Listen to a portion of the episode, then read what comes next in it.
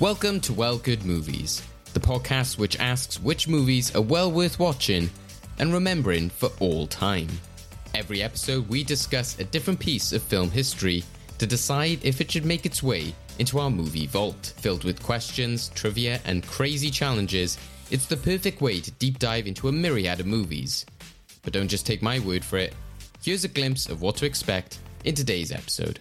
But it does remind me a lot of Demolition Man into the Oh, I'm I'm so I'm done. I'm done. Goodbye. I am honestly losing. Get yourself a drink, by the way, Craig. I realized you never got yourself a glass of water, which I felt bad I am for. honestly oh, losing my I know, mind. I know, I know. That is insane that you have actually. I mean, it's it's interesting that you think there's a plot because that is that is a shock to me. All right, Mr. DeMille, I'm ready for my close-up. Are you not entertained? I'll be back. Here's Johnny. Oh, hi, Mark. They call me Mr. Tibbs. It's not the car. It's a silly movie I'll get you, my pretty. And beyond. You're only supposed to blow the bloody doors off. Well, good movies. Hello, and welcome to Well Good Movies, the podcast that asks which movies are well worth watching and which deserve to be remembered for all time. I'm your host, David Osger, and I'm joined by our very own harbinger of chaos. It's my co host, Craig McDonald. Hello, Craig. I was going to ask you to think very carefully about how you're going to try and link me to this film. So I'm glad that you decided. No, we're not going to Yeah. do that. We're just fine. I was tempted to just be like, I don't know how to introduce this episode, but And joining me this week is our very own pimp, Craig McDonald. I was tempted to go with a similar word to that, which is prick, as it is in this film mentioned that like I am a prick, and I was just like, that's harsh. But um, but the the subtle connection is that I think, as we've mentioned already, you know. You've suggested a lot of films in the past few weeks. Don't and- in- and led don't to a lot of insinuate this is my fault. I, I think I, I'm going with what, what I did before, which is similar vibes. I think that by suggesting Full Monty, you have led us here. that's that's harsh. it's genuinely harsh. Well, we'll see what the story is by the end of the year. Will I just be like, Craig led us to this Christmas film, Craig led us to Showgirls? It'll just keep going on and on. I'm sorry that like you've had no input over the films of this year.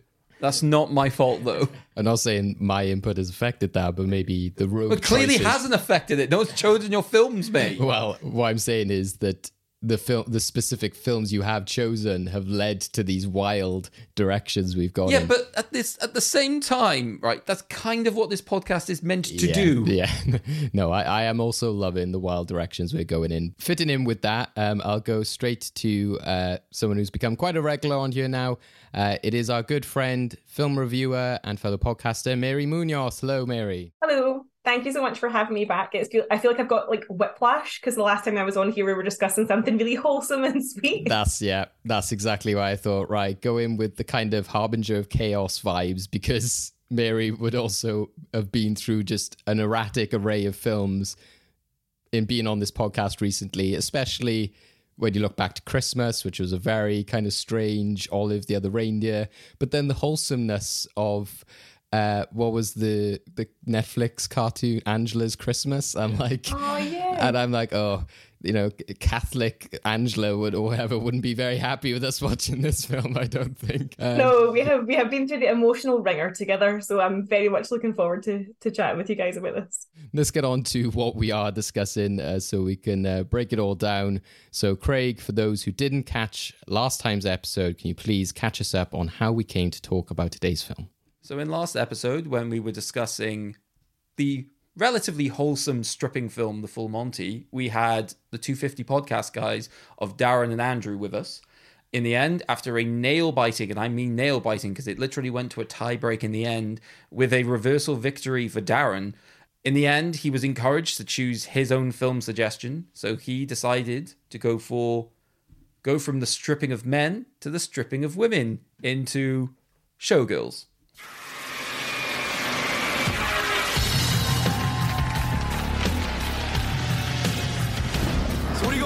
For? You gonna win? I'm gonna dance. There's a spot open in the chorus line. I think you should try out. I got an audition. Okay, ladies, I got one interest here, and that's the show. I don't care whether you live or die. I want to see you dance, and I want to see you smile. From the creators of Basic Instinct.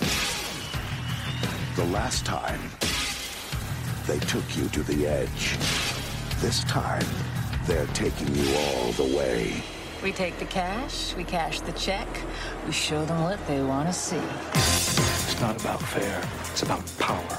You're a stripper, don't you get it? I'm a dancer.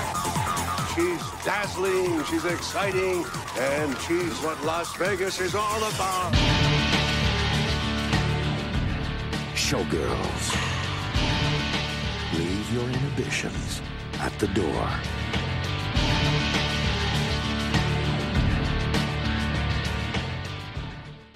Yep.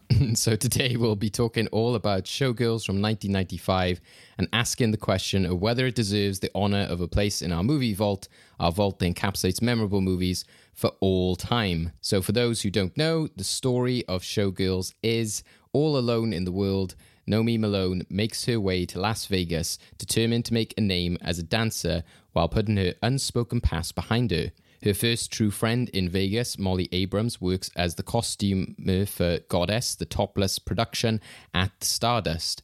It is through Molly that Nomi catches the eye of Goddess headliner Crystal Connors and Crystal's boyfriend Zach Carey, Stardust's entertainment director. In her attempt to achieve fame and fortune, Nomi discovers the good, the bad, and the very bad about Vegas life, especially among the rich and beautiful. So, this film is directed by Paul Verhoeven.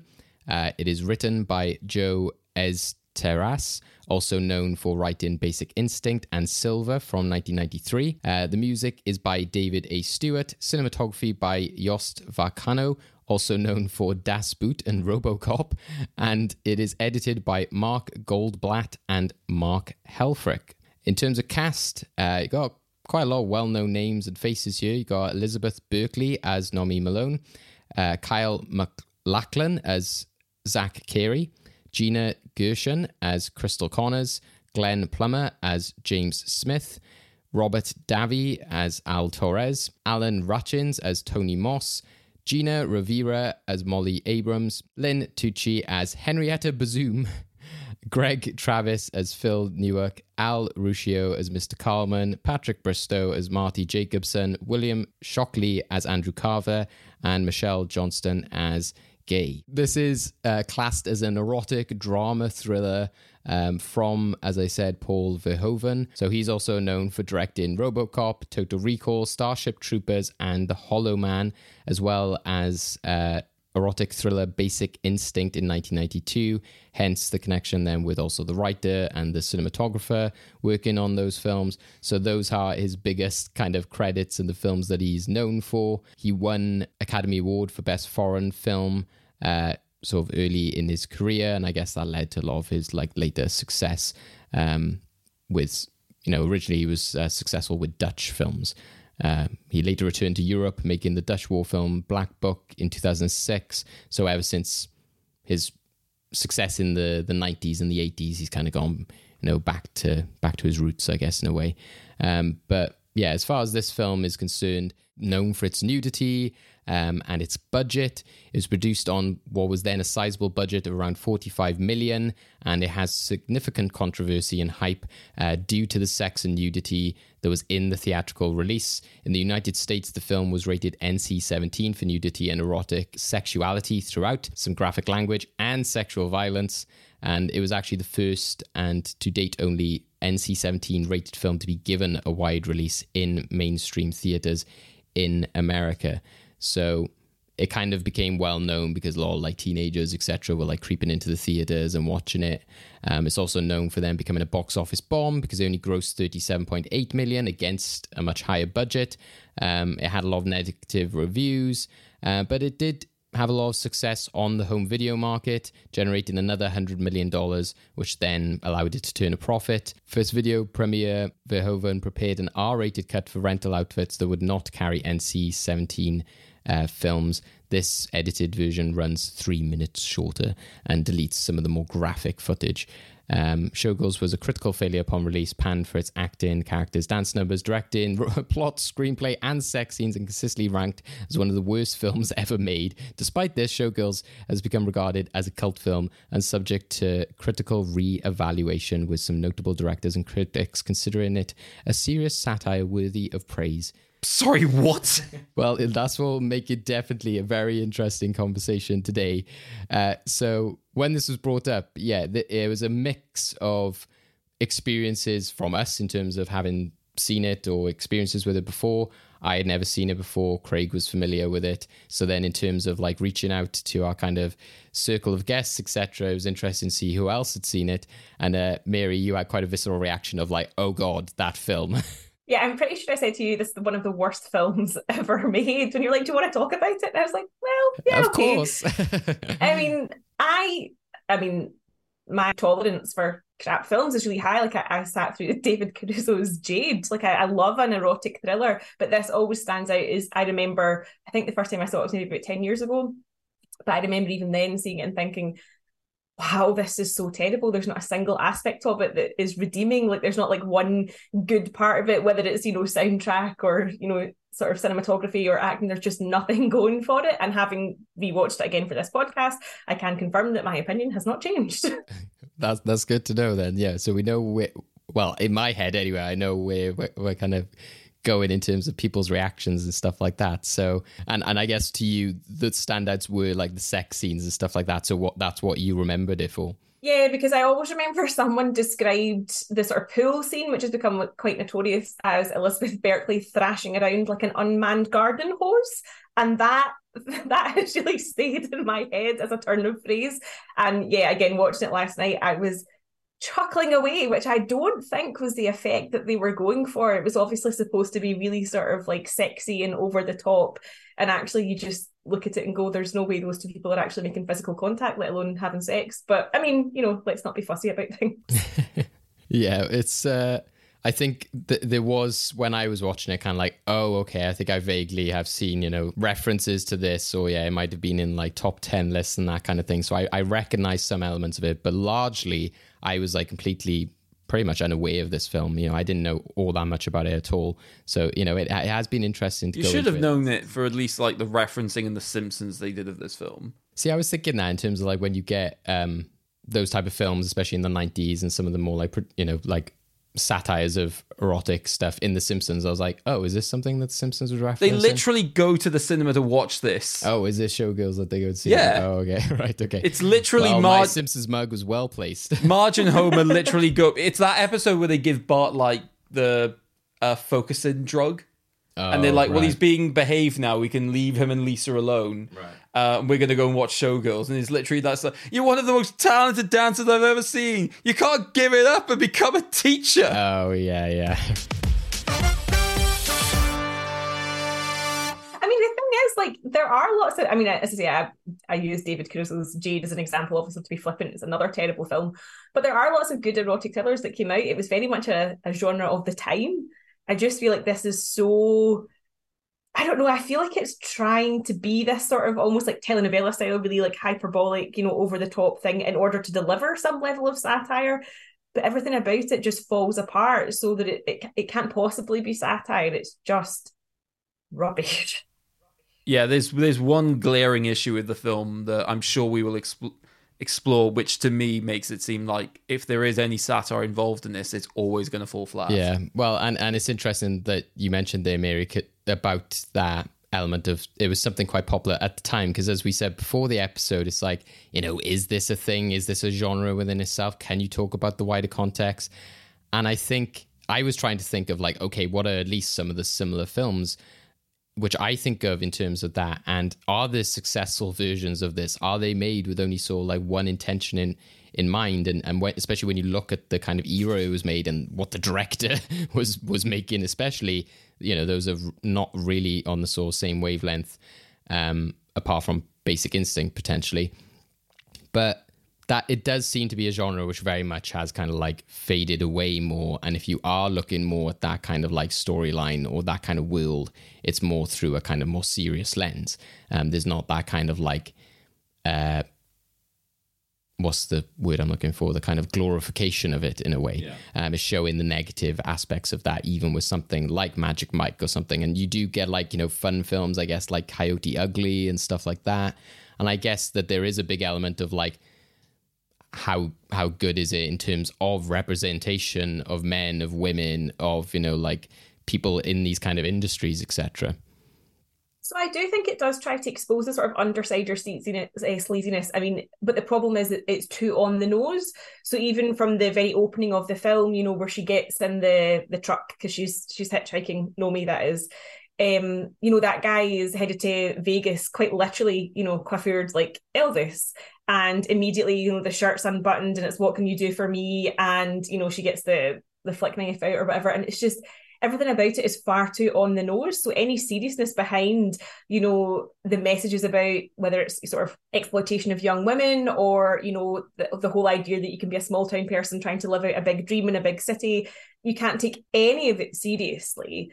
Because there's you well, for first of all, there's usually someone's boobs flapping in the screen, and that's why you can't take anything what's that's been said seriously. But also, it's just far too on the nose, so it doesn't feel I'm sure we'll come on to talk about it later, but there is one scene in particular that does feel very realistic and is quite shocking. But again, it's just lost in the melee of boobs, is the, is the bottom line.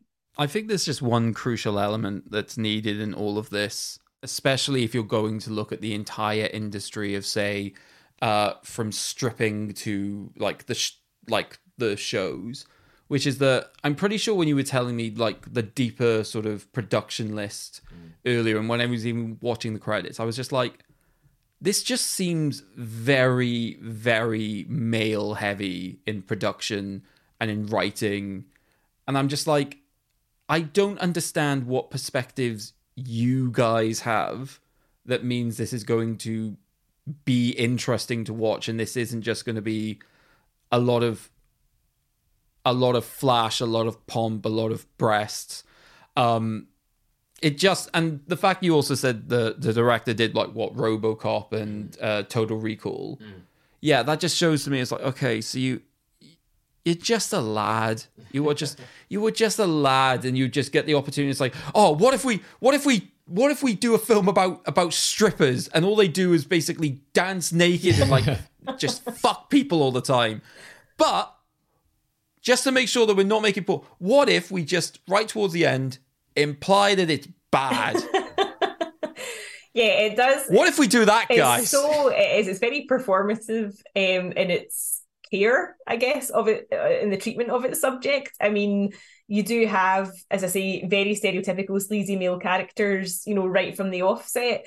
Um, but that's not to say that they are offsetting themselves by these sort of sympathetic female characters because there maybe only is one or two of those. It really does seem like an excuse to, you know, let's take some sort of stars of the the time and obviously Elizabeth Berkley coming off her Saved by the Bell era and, you know, have them parade naked for think was it two hours, eight minutes of torture I sat through last night, something like that. A runtime, something along yeah, it's close to that. just the amount of different people who are just like, what you're doing is wrong. My slightly different version of what you've been doing is right. And I'm just like, what the hell are you people talking about? Saying, oh, you shouldn't be a showgirl when you were a stripper, it was better because that's at least honest. What the fuck are you talking about? I do like this uh, theme that we have of maybe like the list of like famous directors throughout time. That will be like Paul Verhoeven will be there as a lad, uh, which we similarly had Peter Jackson as a weirdo a few weeks ago when we were talking about Brain Dead. I think we're just going to continue to have this uh, kind of just basic summary of directors. Yeah, but I think we way. need a clarification on lad because some people will be like, "Oh yeah, like absolutely, like no, no, no," as in like you are you are a virgin boy who just clearly, clearly needs to touch grass. we'll just have like an emoji next to it, like we're just like, oh, you know. So, Craig, what what is your general thoughts about this film? It's bad. I think I've already hinted at the issues at the issues I necessarily have with this. I think that they I think they suggest darker elements behind the scenes of this, but sort of completely overlook it, overwash it in lieu of something which just seems like a sort of career cattiness behind it, right? They don't ever really explore the fact that uh, like Nomi's past is trouble. I mean, the moment you see it, like she said, I haven't got parents. I'm just like, I'm pretty sure I know everything about you. At which point, by the end, when it's like the reveal of Polly's sort of history, I was not surprised by any of it. I was just like, yeah, this does seem to be the accurate description of people who actively. I'm sorry, you don't look go looking like if you're homeless or familyless, you don't go looking for Vegas to just like be like an absolute star. You are going because there is literally one thing you can do, one thing, unfortunately, and that just seems to be it. Like, at which point I'm just like, why are you in any way a showing loads of people who are just like glorifying it? B, like I've already suggested, you have people like is it is it Al who runs the the strip Yes, joint? Robert Davi. Who's just who's Yeah. just like who's just like, nah, my my business is legit. This like you won't last there. I'm just like, what the f- what are you doing? And just openly telling new girls like you want to stay longer the week, you got to give me a blowjob, and just oh Jesus Christ. it's it's one of these things though as well like you watch it and it's obviously very exploitative but the whole point is it's supposed to be showcasing the exploited like the exploitative nature of that industry but you watch it and you just like all of these actors are being extremely exploited by this like i do not need to see that much of your anatomy and I too watched this on um, late night TV one night. Um, I had a huge crush on Kyle MacLachlan at the time because I think he, I think I just started like watching Twin Peaks or whatever. Watched it, and with that terrible haircut that he has in this, between that and the pool scene, I was like, I need a break from Kyle MacLachlan for a long time.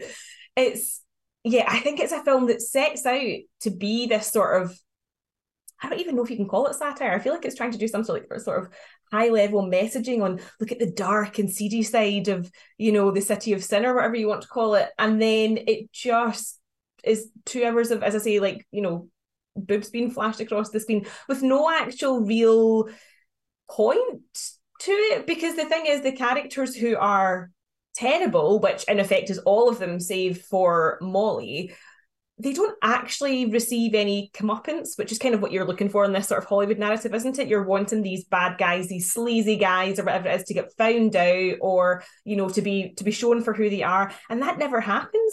And the problem is as well that Nomi is a character isn't someone that you can protect. I mean, I'm watching this obviously from a slightly different perspective of you guys, but I'm watching it going, I don't there's there's not a female character in this film who I think, oh, I could I could warm to you or I could be friends with you. Because again, all the women are reduced to this sort of scheming, catty, out for themselves and really only good for one thing. Yeah, they all seem way too happy to be in that situation. Yeah. Like at no point do they it's other people telling them that they shouldn't be happy in that they shouldn't be happy in that situation, which is also problematic insofar as like choice feminism. If people wanted to be there, then fine, let them be there. But in order to make this sort of story, you have to show that they just don't want to be there. And then the only comeuppance is what? A guy gets spat in the face and someone else gets beat beaten up. Great. Yeah, that totally makes up for all of the horrible things that you've done. And for those critics out there who say that this seems like an attempt at satire, I, I have a very direct message for you. Give up. Stop critiquing. You do not have any sense of media literacy whatsoever. I'm ashamed of you. In regards to what? Sorry. Well, you earlier said like pa- like some critics tried to defend it as like an attempt at satire. Yeah. There there is no satire. I mean, Stop. satire obviously supposed to make you laugh and make you think. This film certainly makes me laugh. Um, probably not for the reasons that they want me to, and it but it doesn't make me think beyond um be- as, as the stuff I've just outlined there, you know, the characters that you want to get their comeuppance don't. It seems very exploitative and just I don't know, there's something about it that even watching it now, obviously, tw- maybe 20, nearly 20 years on from when it was released, like you cannot imagine a film like this. I mean, obviously, you've got the kind of, I would say, similar themes, maybe in sort of like your Magic Mikes, where it's trying to expose a kind of seedy underside, but you've you've hit the nail on the head. Like every single character is like desperate to be in this goddess show, and it's not until somebody says to them, you know, oh, you you don't want a thousand dollars for that because you're going to have to sleep with so and so at the end of it that they go, oh yeah, no, I don't want that, and it's like why? Why are you having to be told that this is a bad thing? You're being put in a bad situation or you're being made vulnerable. And even like the Robert Davi character, where he's sitting there going, Oh, you know, if you take them into the back room, they're not allowed to touch you. But if they come all over you, make sure you get extra money. What the hell? What is that? What is that for career advice? And then later on in the film comes again, uh, no pun intended, turns up again later in the film and says, Wow, it must be weird to not have anyone come on you for a change. I'm just like, So can Do- I just say that that is one of the lines that always stands out to me. So there's that, and there's the one where he says, "You look better topless," and she goes, "You should see me bottomless." It's some of the worst writing I've ever ever heard. It hurts my ears even just thinking about it. I genuinely do ask: Have the writers of this film spoken to women? Well, allegedly they not just did. not just in the industry, just just in general. Have they spoken to women? Hang on, did you say allegedly they yeah, did? Yeah, so apparently they went out to sort of strippers and showgirls and were like, tell me your good experiences, tell me your bad experiences. And they sort of took them verbatim and popped them into the film. Now, obviously, they've built a script around it, but apparently the experiences is thanks to research. Now, just to be clear, research doesn't, you know, if you're just sitting in a strip club one night sticking 20s down somebody's G string, that is not research, which is kind of how I feel how the research might have gone for this. But allegedly, they, Yeah. did speak to actual showgirls. because I feel like in that situation, it's like, so how do you feel about your job? Uh, like stripper, showgirl, etc. Looks over the court, over her shoulder to the boss in the corner. I'm having a great time.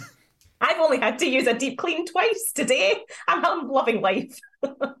I guess, uh, yeah, it's like oh, David coming in to defend us. no, no. Well, in terms of the Dave, research did you thing, enjoy Noel, it? Just say yes. Did you enjoy it? well what i'm i was just going to get to the research thing which i think is it goes down to that classic thing of like one there's the element of like as we've seen in later years is you really need to involve those people in the process itself not just ask them which has been you know like the folly of many That is creatives exactly what I've been saying, which yeah. is what happened to other films which have come down the line uh, which i'm you know sure might come up later on etc in which people have had experience in that and are actively in the film and things like that. And obviously, you know, when I was watching this, you know, I've seen some of the films that are like that. So I guess I've never seen as much of the exploitative kind of glorified version of things or when it has been it has been that very like campy absolutely ridiculous 60s 70s stuff yeah when i when i think about like how are you representing that like negative side of what they're trying to go towards then i think of something like black swan or something like that in which it literally is you know overcome someone and there's that kind of like vanity and that hunger for fame but obviously they are very much going for a kind of like you know in-depth look at somebody and I guess in a way, I kind of see this as a build up to that in some ways. Hopefully, that they've learned lessons from this film. But yeah, I, I'm sorry, guys. I actually didn't mind this film. I feel dirty now because you guys have ha- hated on us so much. Do you re- But I don't do know. But I think I- texted you if I could night? defend myself, Saying we used, do you remember when I texted you last night saying we used to be friends because I had to watch this? Like, I'm going to repeat myself because I cannot believe you're defending this. I, I genuinely cannot believe we're in a situation where I'm on the moral high ground against David. coming next week, Mary and oh, Craig's new podcast. Yep, yep, you're not allowed on. If I may defend myself, I think that I went in with such low expectations, bearing in mind that this was after, you know, Mary had warned me about it, etc. I think I went in with such low expectations that I was pleasantly surprised that there was actually I just I didn't know if it was gonna just be pool scene kind of like the room you know level of badness. Um, and i was like oh okay there is actually you know a story here. There are some themes going on. And because it was from i, I know there's a lot of hands going up on heads at the moment but you know i've said it before on this podcast and craig will hate me for this but it does remind me a lot of demolition man into the Oh, I'm I'm so I'm done. I'm done. Goodbye. I am honestly losing. Get yourself a drink, by the way, Craig. I realized you never got yourself a glass of water, which I felt bad I for. am honestly losing my I know, mind. I know, I know. That is insane that you have actually. I mean, it's it's interesting that you think there's a plot because that is that is a shock to me. Because to me, it's just like, oh, how can we get as many people naked as possible or sort of thrashing around? So it's it's excellent that you think there's a plot. I, I think that's why because I was just like I knew going in I was like right it is the naked film that's all there's gonna be so I think because I was so unfazed by that because I knew it was gonna be there that I was kind of like I don't know whether I was looking for the the deeper context or whatever I don't find that it is a um, artistic masterpiece and I did find all the hidden gems. And I will say I don't agree with those critics. I don't think it is a satire. I think it kind that's why I bring up Demolition Man I think it's a very strange breed of film and this is why I think I'm a bit more forgiving of it which is why I mentioned that film. I'm back by the way. I'm pounding a I'm pounding a pint of vodka. I think that it's just such a weird amalgamation to me in which it's kind of like it's almost such a parody of itself. It's almost become bulletproof. And so what I mean is that I think if anyone was to try and satirize this, they couldn't because it's just it's its own joke. Okay, so It's- I do agree I do agree with that. I think it's a bit like the room in the sense of like you can't make fun of the room. All you can do is like make a behind the scenes film about the room, about how ridiculous it is. And I don't think this is to the level of that ridiculousness. Um, though I guess the pool scene could be quite similar to somebody thrusting into somebody's chest or hip or whatever Tommy Wiseau was aiming for in that film. But I don't know. Maybe it's just again we've talked about it a bunch of times. I felt that you know maybe the visuals were winning me over. I thought that at least the fact you got somebody who's be- been on films like Total Recall, RoboCop. I was like, I think if this was made nowadays and it just looked like an ugly digital kind of like really garish kind of like too realistic film, I think the fact that it still has that kind of like 90s grain to it. I know Craig hates this argument of like it looks like a film. Stop defending things that look like movies. But I, I I think it adds to the charm of something. It does add to the charm of something. it aims for a lot of Vegas, right? Yeah. Because like this, you you're obviously introduce these elaborate sets, and they're all in sort of like you know azure blues and sparkling. You know, and she's got the nails. Obviously, the thing is that she paints her nails Mm, yeah. really well. Um, she always has on like glittery, you know, eyeliner and things like that. Like it's very, it leans very heavy into what we, I would say, our sort of stereotypical notions of what a Vegas show is like. And even when they are away from the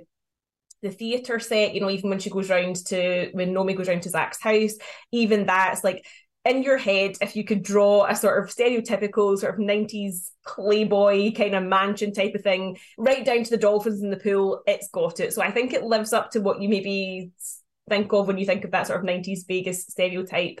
Um which is fine, but it is very surface level like the rest of the film. But I will agree with you that I think it would probably be impossible to parody this, but only because it is so bad. And I think, but that's what I'm saying is I think that that kind of like typical viewpoint of like his pad and everything like that, it to me adds just a bit of charm, which I don't think would have worked if I watched it back in, you know, like 95, 96. I think it's just me looking at it now.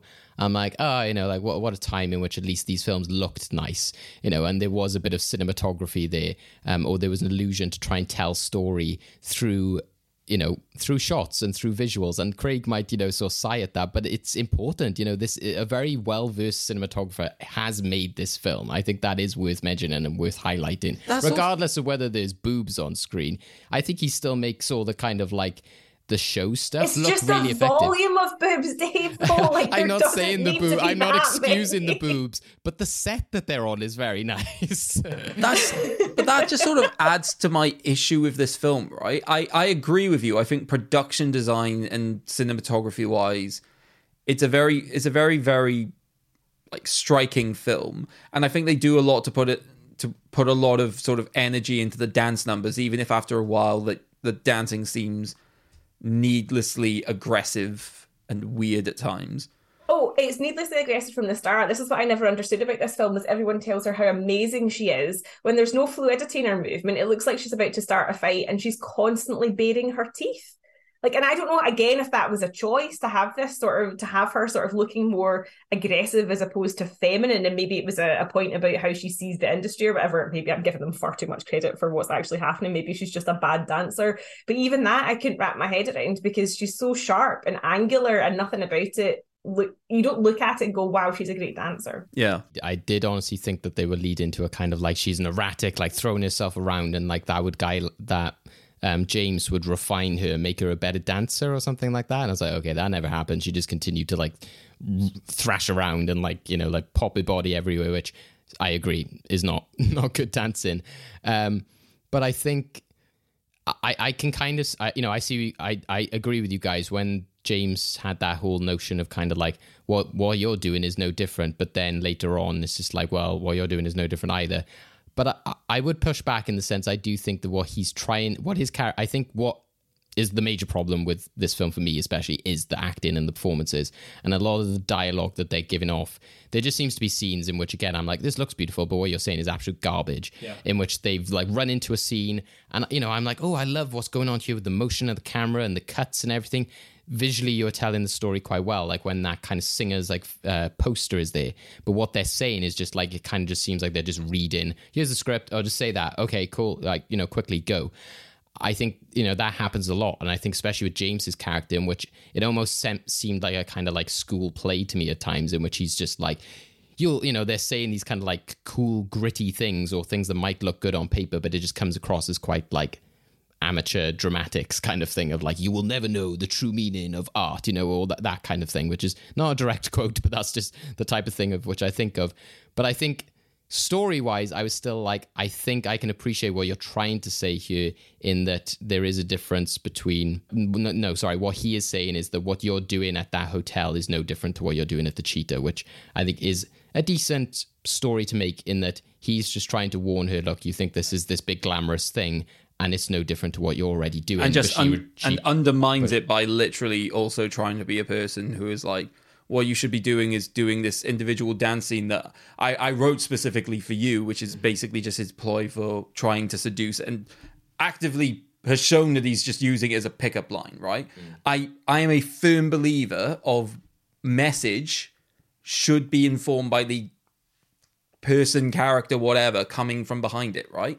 I cannot buy into something being a critique of one industry when it's actually been done like by such a problematic actor behind the scenes. Look, there are lots of films that I think look I think look pretty, but when you actually look at sort of the substance behind it, it's quite shocking, right? There are lots of people who defend Fifty Shades of Grey in that entire series for looking like a very high production Again, some people do. I mm-hmm. don't. I agree with you, mm-hmm. Mary, ah, shaking your head. I don't agree. But mm-hmm. there are definitely people, and there are people that like you respect who have definitely said, "Oh, I thought this was a very yeah, good they, looking they film." called called it a polished rat turd. yeah, they called it a polished rat turd. Um, and it, but that's the problem, right? When I think when people see a lot of very pretty looking things, that often sort of distract that often sort of distracts them from like the underlying issues, right? And I think insofar as how this film seems to be constructed, I think there's a lot of effort put into making like sort of like the dance scenes uh look very very striking, very bold. Like the the the sex scenes look very very striking and just quite energetic and passionate, even if it just makes no sense, because it just seems to distract from. They they're just trying to say like this is why the audience are going to be watching this watching this film. Let's just give them that, and then any sort of message behind that. I, I agree with David. I think it's been I, I think it's performed quite poorly, and I think story wise, structured wise, there's there's just no anchor for us to fall back on. There's no as Mary was saying earlier. There's just no moral grounding of character that we can just follow here. The closest we get is Molly. I was going to say, I, I did want to say Molly. I think is Yeah, but the problem is right until like she she one she kind of got her into this, and then it's like oh, but don't get too far into this, which is a contradictory message. But then two, angry with her because she knows that she clearly pushed Crystal down the steps. Good. Is willing to forgive and go to that party and then go right into the sort of like element of the party just because she fancies the singer involved.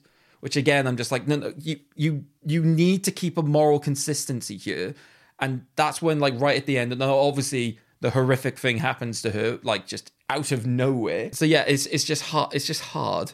there's some elements of it where the story's not new, right? Because I on rewatch of it this time, I was like, oh, it's kind of got elements of All About Eve, the sort of you know young ingenue coming up who's slightly morally dubious and trying to take the place of the the sort of older star. But at least in All About Eve, you you really like Bette Davis, whereas um, Gina Gershon is, is Crystal Connors in this. Like, but from the minute she's introduced as a character and she's got, you know, the 80s like square French tips and the terrible lip liner, and everyone gets called darling. And it's like, that's the type of female character that for me as a woman watching this i i hate because i hate seeing these sort of like you know characters who basically just you know use their you know flutter their eyelashes to get what they want or they are you know they sort of kick the ladder away once they've made it to the top so that nobody else can get there and they're very anti female in them themselves and i hate those portrayals of of women. Like if i wanted to watch that i would literally just go and watch an episode of the apprentice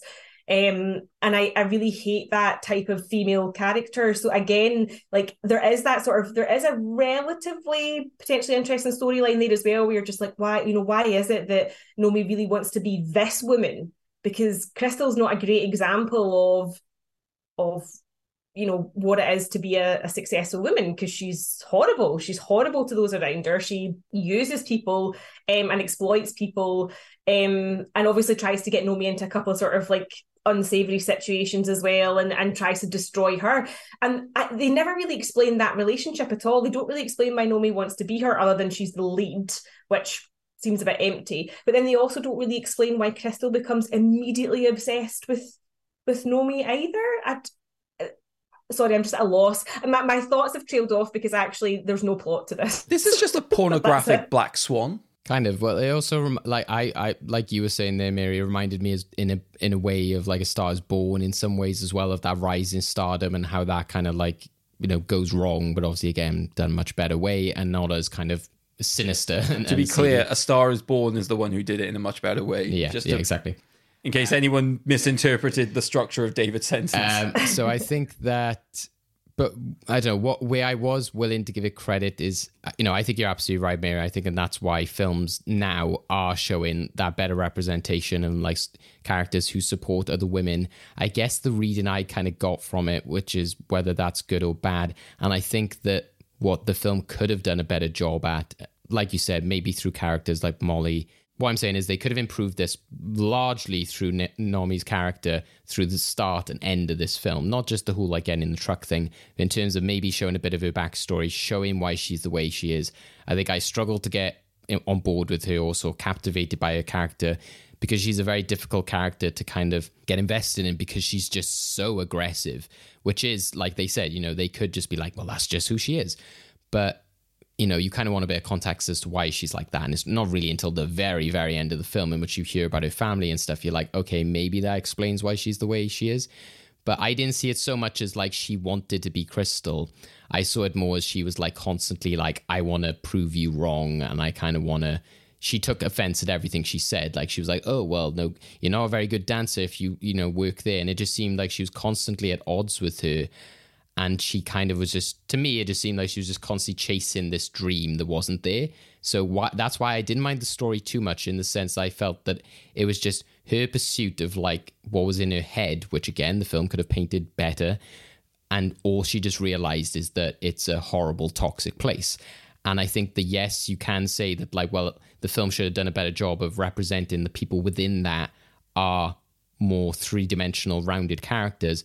But also i was like the, you know you can also make the argument that some places are just pure toxic. And i think if you're going to make that message somewhere like vegas would be the place to do that in which it's like these people are not good for you. Get away from there kind of thing. So I have two sort of responses to this, and I promise I'm going to be I'm going to be calm.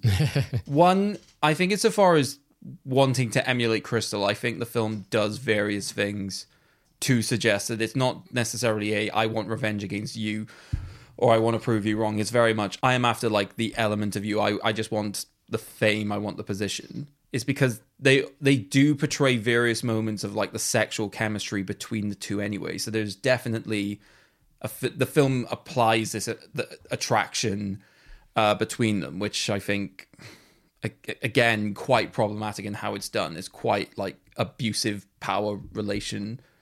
Can I just add? I will. I will say that that is a very confusing element of the film. I think if she was like after her and that's all it was, it would work a lot better. Yeah. But I think the fact that she shows an attraction to her, kisses her at the end, really confuses. Yeah, things. and that's why th- that's why I think that's purely male gaze involved in that Yeah. situation, right? That is very much the men for oh, wouldn't it be great if all these sexy women if they started lusting after each other? Because you're right, there's literally no basis for this. I think the thing is, is it I guess so again, it all comes down to this whole thing of like basically everyone's got an agenda, Yeah. everyone is is horrible. Yeah.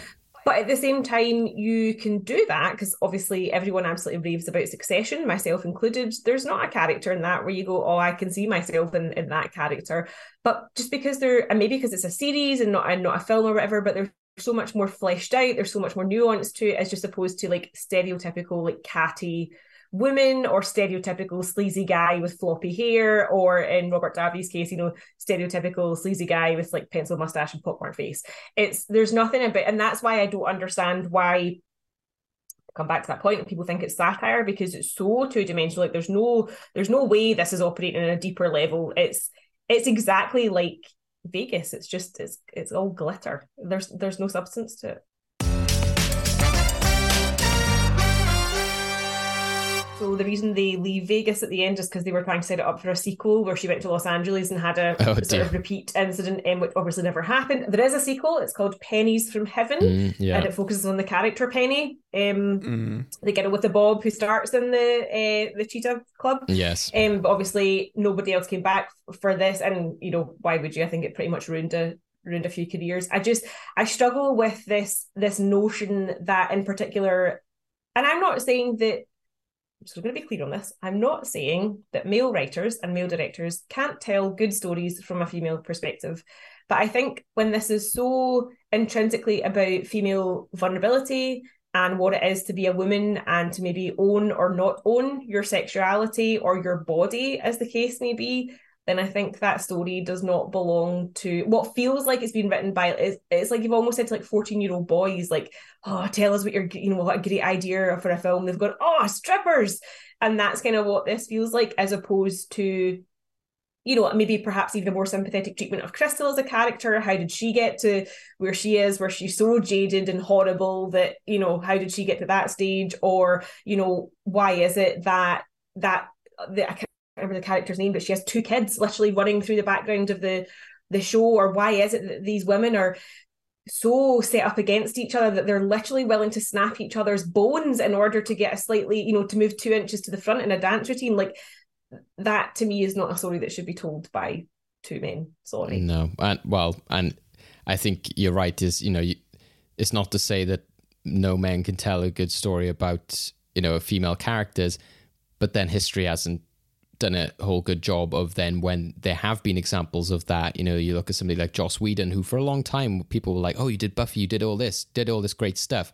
That has very much changed in terms of that narrative now, in terms of like how he is viewed in Yeah. Hollywood, the way that you know he treated um, female characters in Justice League, and the fact that Gal Gadot would not do like a lot of like the just purely sexist things that he wanted her to do in in that film or the reshoot of that film um, and the fact that I think that he told Elizabeth Olsen to cry pretty in Age of Ultron you know it's it's that kind of viewpoint that you know a lot of male directors I just tell the people at home that uh, Mary was a mouth like fuck you or something like that love, love that but uh, Sorry, cry pretty. Yeah. That is honestly one of the. Do you know what? I'd almost rather be told to smile more, which does happen a lot. But I'd honestly rather that than to go to cry pretty. That is, wow, that's gross. So, uh, you know, and again, I think this film is kind of alluding to elements of that, you know, like the whole like talking about like somebody coming on you and all that kind of stuff. They they are making allusions to the this is a seedy, horrible world.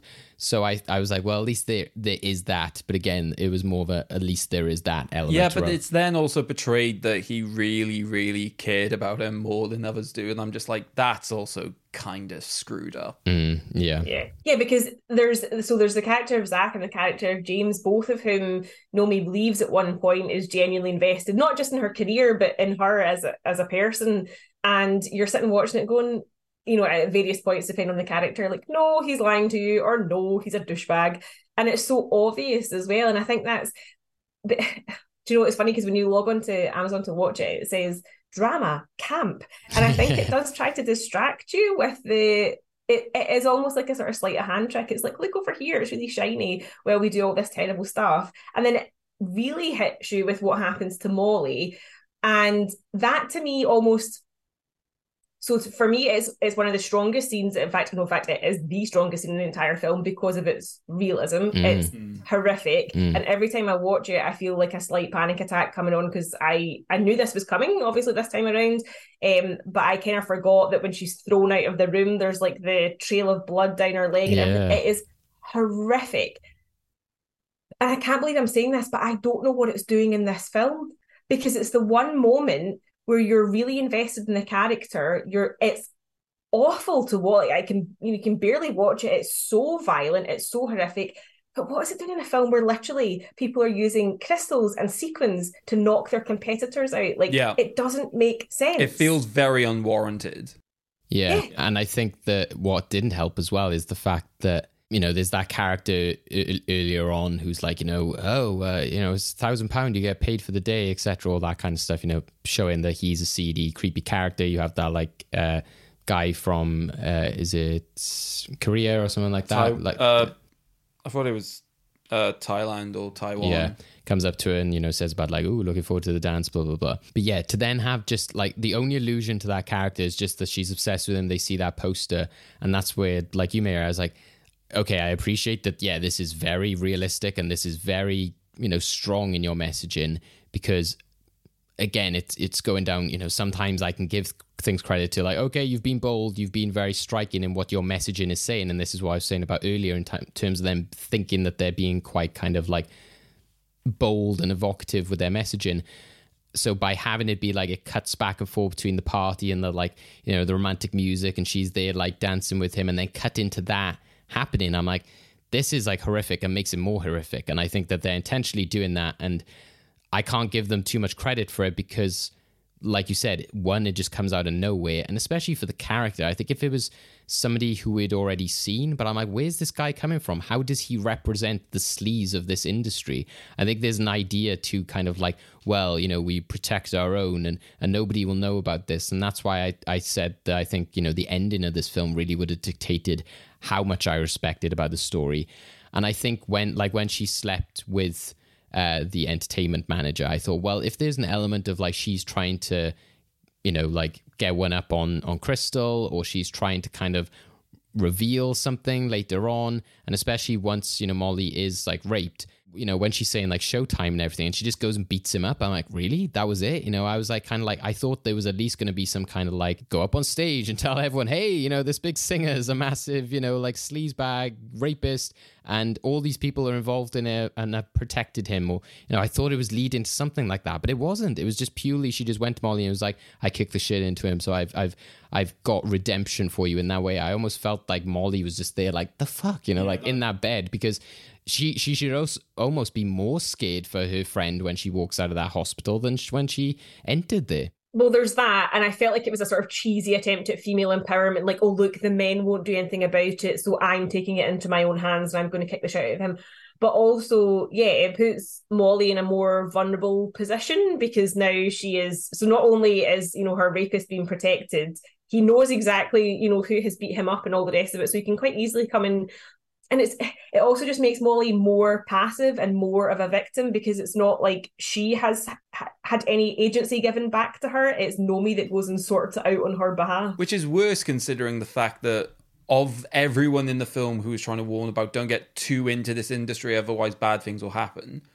It just has to happen to the most level-headed character. So it doesn't even it doesn't even create this idea of these are the seedy individuals you you deal with if you get in too far. It just seems these are the seedy individuals you get involved with at any stage, which you're still advocating for, which means that I still don't know what the fundamental difference is in the situation. Well, and also what I'd say, Mary, in terms of what you're saying about what the, what is this doing here, and I think again, my I'm not justifying this. I'm just trying to work out. I think, and this is why I'm like, why was this here and not elsewhere? I think what they really should have done is if you wanted to have this kind of illusion to like look how glamorous and romantic and kind of like idealized this viewpoint is and then look at the grim dark reality behind the door one i would have done that scene in into like i think yes i watch it and go okay i can kind of give you a bit of credit for just how visceral you're being in that messaging but i would argue if i was in a meeting with you i read that script saying i think you could have done this exact messaging so much better if you just had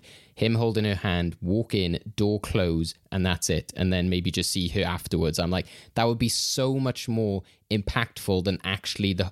Yes, you could say, well, the horror of the event is showing it. It's like, I think, you know, this show don't tell. I think there is also, by not showing something that is very viscerally more striking sometimes, but also if they wanted to show that whole thing, don't just chuck it like 20 minutes before the end.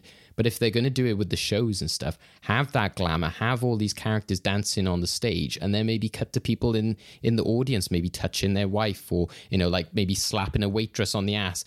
Do something like that to show that element of it, not kind of glorify all of it, and then just go at the end. Oh yeah, but they're all sleep sleeping. And the problem, with, but the problem with it is as well is that the whole film is extremely sexually aggressive, and so by the time Molly gets pulled into that room, part of me is almost like, and I'm not saying that we in this discussion found it this way, but part of me is always like, is this supposed to be like titivating in the same way that everything else is? Because everything else is so over the top, so hyperbolic, so sexual I'm like, is this meant to just be part of the show, as it were? Whereas I watched a film and I honestly like I feel like this film in particular like really, really gave me like a really bad panic attack as to how oh, I want to say graphic, but it wasn't. There was this, an Australian film called Hounds of Love. It's a really low budget horror, but they did exactly what you did. So it's this couple and they've abduct, they've abducted this girl, and you know from sort of like hints that they're going to basically rape her for an entire weekend and then ditch her body.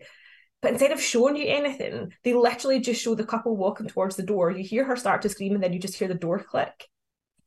You don't need to know what's going on behind the door. And I very much feel the same way with, with Molly as well, especially because she wasn't a character who was directly involved. It's not like she was someone who, you know, had a bad thing coming her way. She was a costume designer, so she wasn't, you know, tra- you know, trampling all over other women. She was, she was actually a helpful character. She was a nurturing character, and instead we just get another display of sexual aggression, but only this time it's an assault, and it just, it really stands out for all. I mean, I find it horrific to watch, and I particularly, as I say, find the aftermath where they, where they literally cast it aside but it just I don't know why it's in the film. I don't. And it's also it it it, leads me on to think about the morals of the film as well, which is like you know again what I was kind of appreciating at the beginning was this kind of like defiance from Nomi to be like, no, I won't do cocaine. There's several times in which she's like offered that, and again that's why I think of you know other kind of films which are about success and things going wrong, um, and how things get you know bad. But again they show the aftermath and the kind of realization of how that gets bad in which they're like oh i have become this horrible monster. What have i done?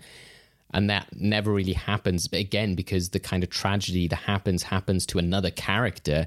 And you you know can you really say that it's Nomi which was like responsible for that just by taking it to the party? Because again she didn't seem to take any of the burden of that on herself. It's not like she it was somebody she was close to or she advocated to but in terms of like later on, you know, she keeps rejecting drugs, but then like when she's with that manager, she just like snorts some cocaine and then walks away. And I'm like, is there any kind of repercussions to this? You know, are you gonna have that kind of like you become crystal, you're gonna become like a mess and that kind of stuff? Not to and mention, it never happens. Not Which- to mention the fact that the police report uh, that they have also implies that she's taken drugs before. Yeah, and that's the thing. So she's not because it's almost like she's not become a monster because they read her rap sheet or whatever. So it's like, look, she was a bad character all along. You know, the only thing she sort of does defiantly is eat burgers as opposed to The brown brown- rice and vegetables yeah. that they keep insisting. Oh, on. and what the hell even was that, was dog just food so- thing about? I ate dog food. I love it. It was like, what? Yeah, I, yeah. I don't. I don't know if that's supposed to be erotic. That also makes me feel sick, but for different reasons. But even that's very like nineties of like you know heroin chic was very much a thing at that point. And if you couldn't see every single you know bone from your neck down, you were obviously grossly overweight. So even those sort of messagings.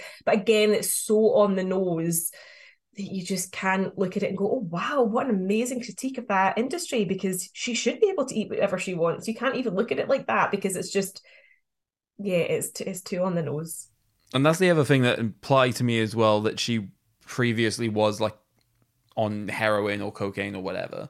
Because I was like, you look pretty well in shape, and ev- everyone else is telling you manage your weight, and she's like, no, I'm going to keep e- eating burgers. I'm just like, I'm I'm pretty sure you've taken drugs, and that's why you need like a massing induction of calories. Which again would is a shame that they don't either bring that in soon to the film to show why she's defined against it. Because originally I was just kind of like, oh, is it just because she has got a mer- moral center point? She is this character who's quite naive, quite innocent, wants to do the right thing. Which again is just unfortunate that then. Sorry, sorry. You you see her with like a flip knife in a, in a cup, and like just flipping out over things, and your reading of her is naive and innocent.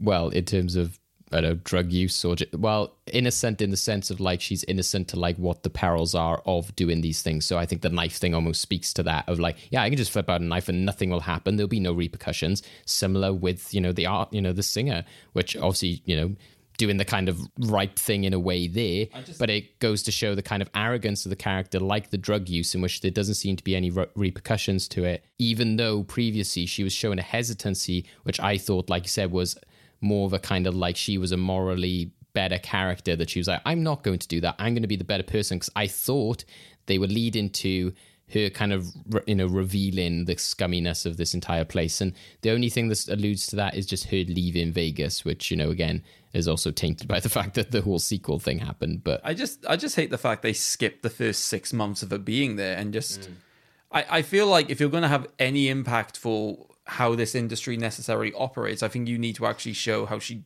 gets into it in the first place. I think if you're going to have any message rather than just in that time she became a stripper and then she and then she wanted more. Yeah, I think it's I, yeah, it moves too quickly because I mean, the the first ten minutes though is again so it's so you know she literally lo- you know, wins big and loses it all within the first ten minutes. Like you could just stop watching there because you know what, folks, that is the, the plot. If we're going to say that there is one, it's like you're going to scoot right to the top and then it's all going to come crashing down. That's it. That's the metaphor. But even that, yeah, and then all of a sudden it's like, yeah, she's working on this really seedy bar for this really, you know, horrible, horrible boss who is just like threatening to, I don't know, fire people or make them give them blowjobs or whatever. And even that, you're just like, how does this?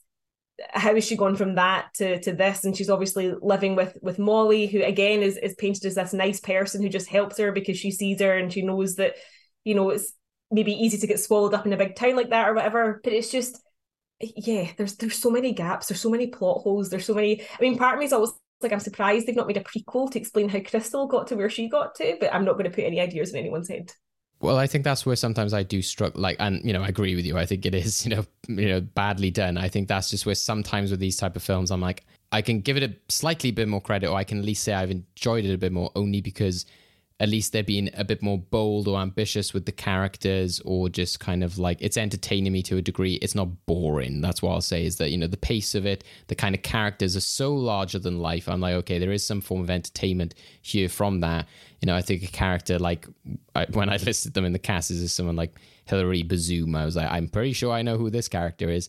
You know, of, of literally like, oh, what if we had this character who literally her like boobs just pop out of her dress, and, you know, and she does this kind of like, you know, gag because that's the type of actor she is at that club. And I'm like, probably but even that but even that's a comment, right? Because she's not this 90s stick thin woman. Yeah. So of course she's the comedy act. She's the she's the one that comes on and tells jokes, or her boobs fall out of her dress Yeah. because she's not like a size two, and even that got on my nerves as Yeah. well because it's it's so crude in its depiction of oh nobody could ever desire this woman like that. And- it might as well just have a sign above her. And Yeah. the fact that her humor is also the sort of stereotypical, sort of borderline disgusting femme, like Oh yeah, and let's not forget the line, which is like she looks better than a ten-inch dick, and you know it. which I was like, oh, you know, because I was hoping that the character would be like goes on stage, kind of like gives all of those cheesy jokes to the men, throws it back at them, but then is actually quite a nice sort of like mother figure behind the scenes.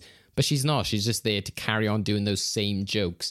And And they, like, they also portray that as being the motherly figure, and then she appears once afterwards and never again. Yeah. So I, uh, to be clear, Mary, I'm not disagreeing with you. I was using it as an example of yes, I think this is what you're going for in this character, but and it is a, an example of being so bold and kind of cartoonish about it.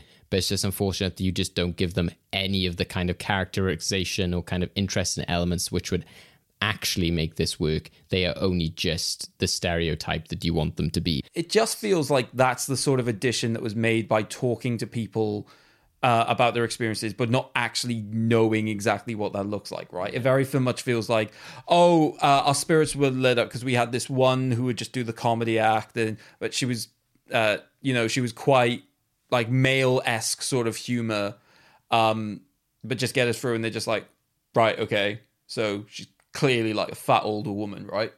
Um, that just felt like sort of it's their interpretation of what people are saying. Well, I think even that would be fine if there was a commentary on it. You know that if that realism was there, is that you know maybe she was like, "Look, I'm only here because like I'm there as a joke," you know, and There's and loads of things I would say if the film did this, I'd be fine about it. It just doesn't, unfortunately. That's not the great world we live in in this situation. We have to deal with it. And I think if that character was to be done now, again, it would be something like potentially like a drag act or something like that. Maybe even a chance to have a bit of better representation or have a more morally better character. But yeah, it's just I'll be I'll be honest. I'm glad there wasn't that much representation in this film, if only not to drag the reputation of those groups into this film. I know. let's be fair. Very white, hetero, and uh, it's very problematic.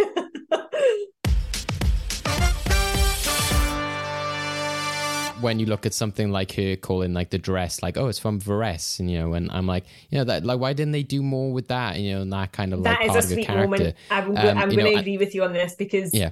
I think yeah maybe Yeah. we've all and that but again that hints to a character who's more naive than we find out she is because she says Yes. it's for, Yeah. for what is it she says for safe for Bress, whatever she says Ve- in the room yeah, to the executives and they all have their little chuckle like oh look at her from bumblefuck nowhere like she obviously doesn't know designer clothes Yeah. but actually given that her rap sheet and he says you've always had a taste for the finer things which means she must have known what Versace was it doesn't even make sense to the later reveal and but but it's annoying because it is a kind of it is a more relatable moment we've all said we've all tripped over our words and we've all you know pronounced a word wrong or whatever but it doesn't but again it doesn't make sense to the rest of the character Yeah, it's the film's My Fair Lady sort of moment.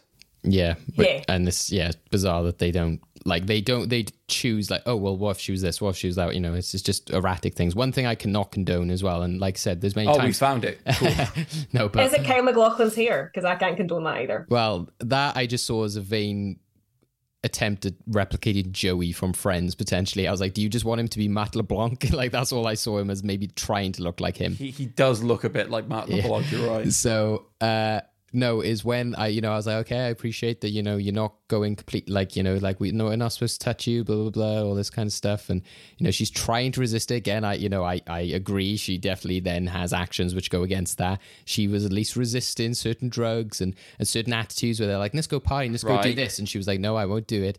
But when she's in that car with James and she's eating that burger and she just chucks the wrap out of the, the car, I was like, I will not condone litter. This is not right. Oh, you're s- you are such a a little weasel. I swear to God. No, but to be clear, I'm sorry, you're confused about her dying on the hill of the ice cubes. How are you dying on the hill of littering? Like this is the least problematic. I'm thing not in saying this that's the most problematic. To be clear, I'm just saying that was the moment in which I was like, you know what? No. David, I need to check at this point. No, what Are- I'm are saying you- is, I, I, I was like, oh, I, I appreciate that you were rejecting drugs. I appreciate that she was not like trying to go down the dark I path. love how you've But- actually you're actually pointing right now. Yeah, yeah. like, as if you're giving her into trouble. but once she threw that litter, then I knew she was a bad egg. That's what I'm saying. So then the, the later stuff then made more sense.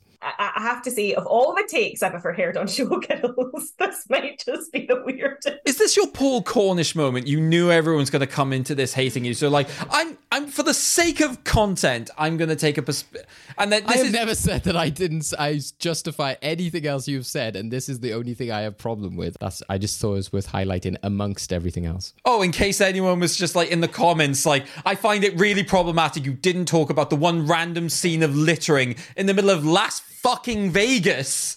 Where like a single burger wrapper is what literally a drop in the ocean of like the kind of crap that those people Well, do. this shows her, her attitude as a character. You know, she's just a very reckless person who doesn't think about the environment in which she's in. So, you know, I wasn't surprised when she pushed that person down the stairs because I'm because gonna she- hit you, I swear to God. to be clear, I'm just saying this because you guys have covered so well the other problematic things. I'm just like, That- that- It's not a contest, Dave. You don't need to be like, in order for me to have a position on this she podcast, I need. I need to have a unique selling point here. Yeah, we can just all agree that the film is terrible. There's no plot. The rape scene's unnecessary, and that honestly, if I was Kyle MacLachlan's agent, I would have fired him after this. Like that's that's the key takeaways, right?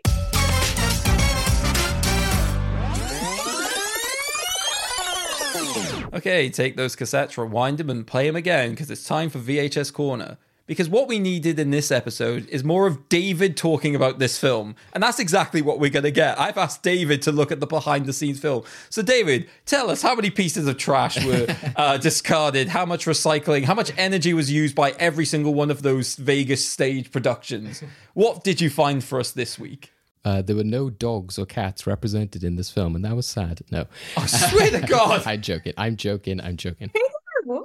Neither there. What's It that? was a dog. It was a Don't dog. Neither there was. Yeah. You didn't even see a stray in the streets or anything. I thought there was one dog. Vegas is a cruel place. I told you that was the messaging they were going for. So, right. So, the first thing we've talked a lot about the legacy of this film and people sort of like giving it praise and reevaluating it, etc. Something interesting. Mary has already mentioned the strange sequel, but there's also a small kind of documentary film uh, called "You Don't Know Me." Lol from 2019 which traces the film's redemptive journey from notorious flop to cult classic and maybe even masterpiece. Their words, not mine. It is directed by Jeffrey McHale and uh, yeah, has a lot of segments which, like, you know, takes interviews from uh, some of the people involved, uh, which are sort of also involved in the career of uh, of the director, etc. Going back to when the film was released, uh, when the film swept the 16th annual Razzie Awards, I know, shocker, Paul Verhoeven turned up in person to accept Worst Director and Worst Picture. He was the first director to ever turn up to collect the award. Um, wow, now we've, fair play. We've talked a lot about like people's experiences, po- talking about like them interviewing uh, people from this uh, industry, uh, but thankfully there wasn't any complaints of actual kind of like misbehavior or anything to do with the nudity in this film. The only time actresses complained that they felt uncomfortable was during the scene with the monkeys who constantly stared at their breasts. Which also, by the way, was the most '90s thing for them to do. Was just a bunch of monkeys running Yeah, to. there into was a a there again, so almost like the erotic thriller. I feel like there was a period in time in the nineties where every sort of film had a monkey side effect. yeah, exactly. I'm like, was like Michael Jackson's pet like that popular that they were like, right, let's go all in on monkeys. So as of 2020, Showgirls is the highest grossing NC-17 film of all time and is the most expensive uh, to be made with a US budget of 45 million and the only NC-17 film to ever be given wide distribution, uh, and that's in about 1,400 theaters. As you mentioned, it swept the Razzie Awards. Um, and in that time, they attempted to remarket it as a midnight cult flick a la the Rocky Horror Picture Show. A new print ad with leopard skin patterned background and prominently mentioned in the film's seven Razzie wins ran in several LA area newspapers, promoting midnight showings in West Hollywood. Clever though it was, this new marketing gimmick also failed at the time. However, since then, the movie has indeed a significant degree of a cult following, uh, with fans showing up in showgirls themed attire at screenings of the movie. Several influential filmmakers such as Quentin Tarantino, Jim Jarmusch, and Jack Rivette have professed their appreciation of the movie. Screenwriter Joe Eszterhas and Paul Paul Verhoeven, the director, both claim that they frequently meet people who secretly admit they loved the movie.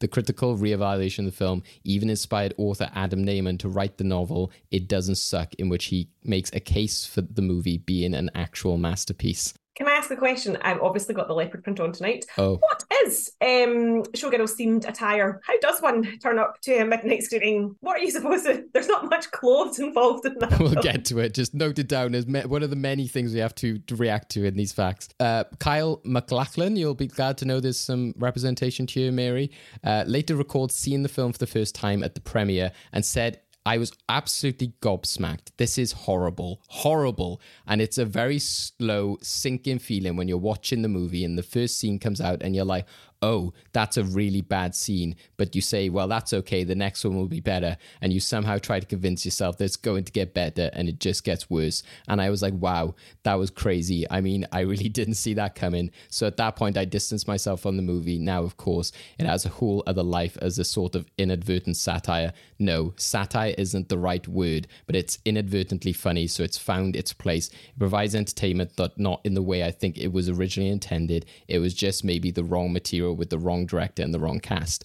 A lot of what we've mentioned there. Going back to directors, a source once told Paul Verhoeven that Steven Spielberg had requested a copy of the movie after the premiere. Reportedly, Steven Spielberg stopped watching halfway through the movie while saying, Sometimes I hate this town. That's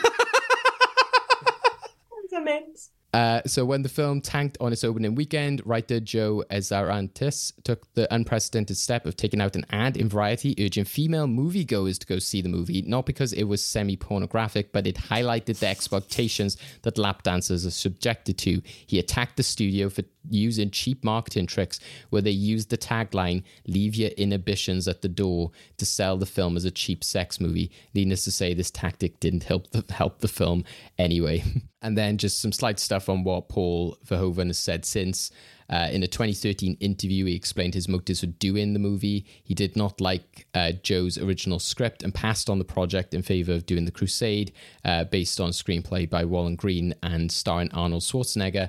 However, that project fell through. Um, s- fell through when Carolco Pictures could not afford to finance it.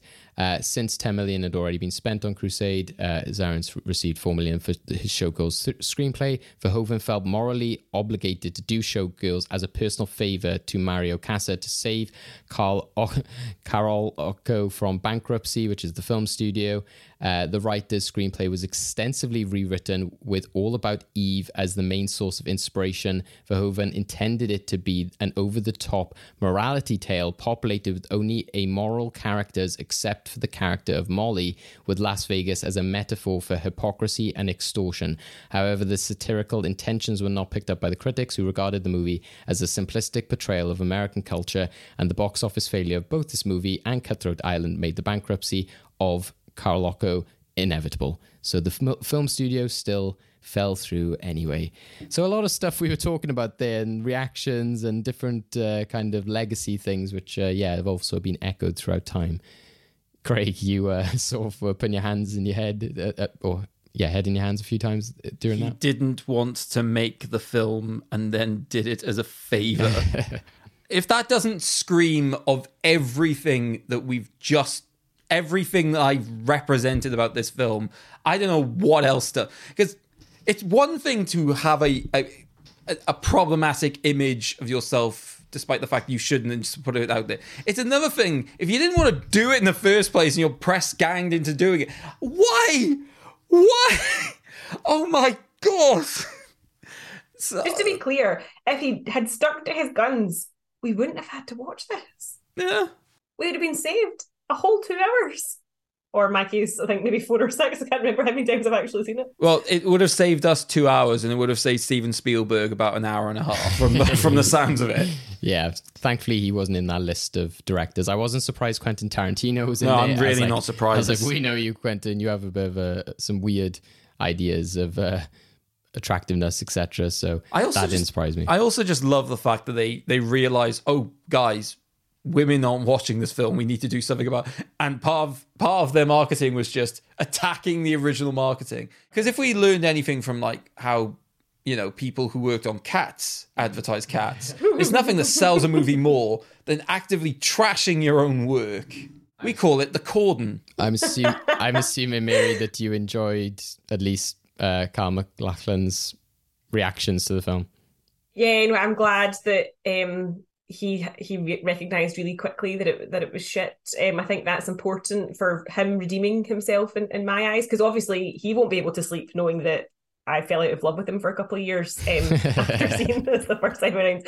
Um, yeah, it just seemed like a weird choice, like for for him as an actor because it, I would say he was probably apart from obviously Elizabeth Berkley, because as I say, she was fresh out of Saved by the Bell. He must have been one of the, if not the biggest name in that film at the time, which means presumably a lot of the marketing maybe piggybacked on his sort of fame and success. And just to sit there and watch your own film and know that it's terrible, I can't even imagine how that must feel.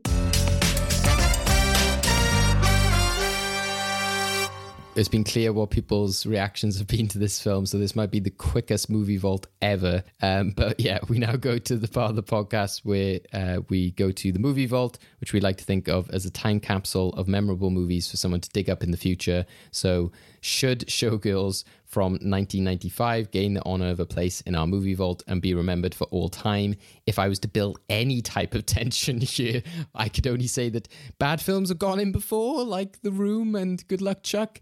But yeah, I don't know.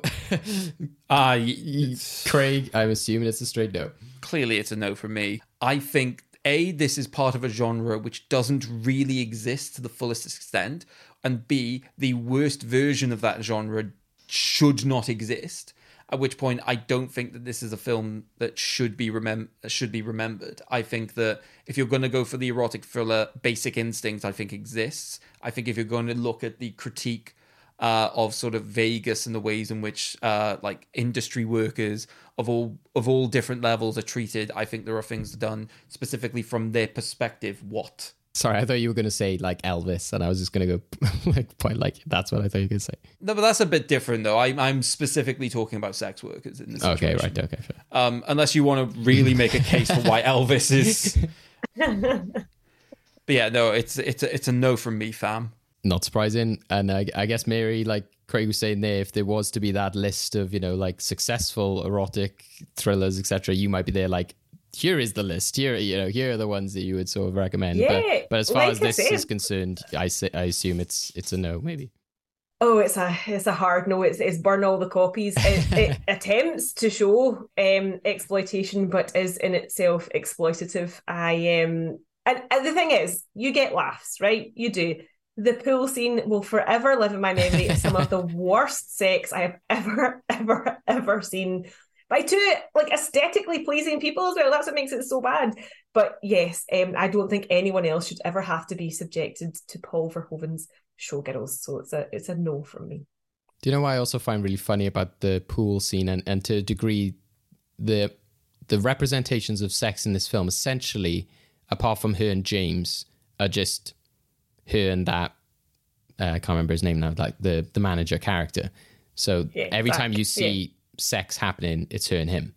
And both representations are equally bad and unsexy, especially the first one, which is not exclusively to this film, but there seems to always be that kind of like idea of like, oh yeah, look how like hot and like exotic this is that this woman has like made this man like climax like really quickly jumping on his lap. It's like I think if that played today, usually it would be more of a like, oh, that's disappointing kind of moment, not this kind of like Crystal walking away like, yeah, that was great, and I'm like, was it?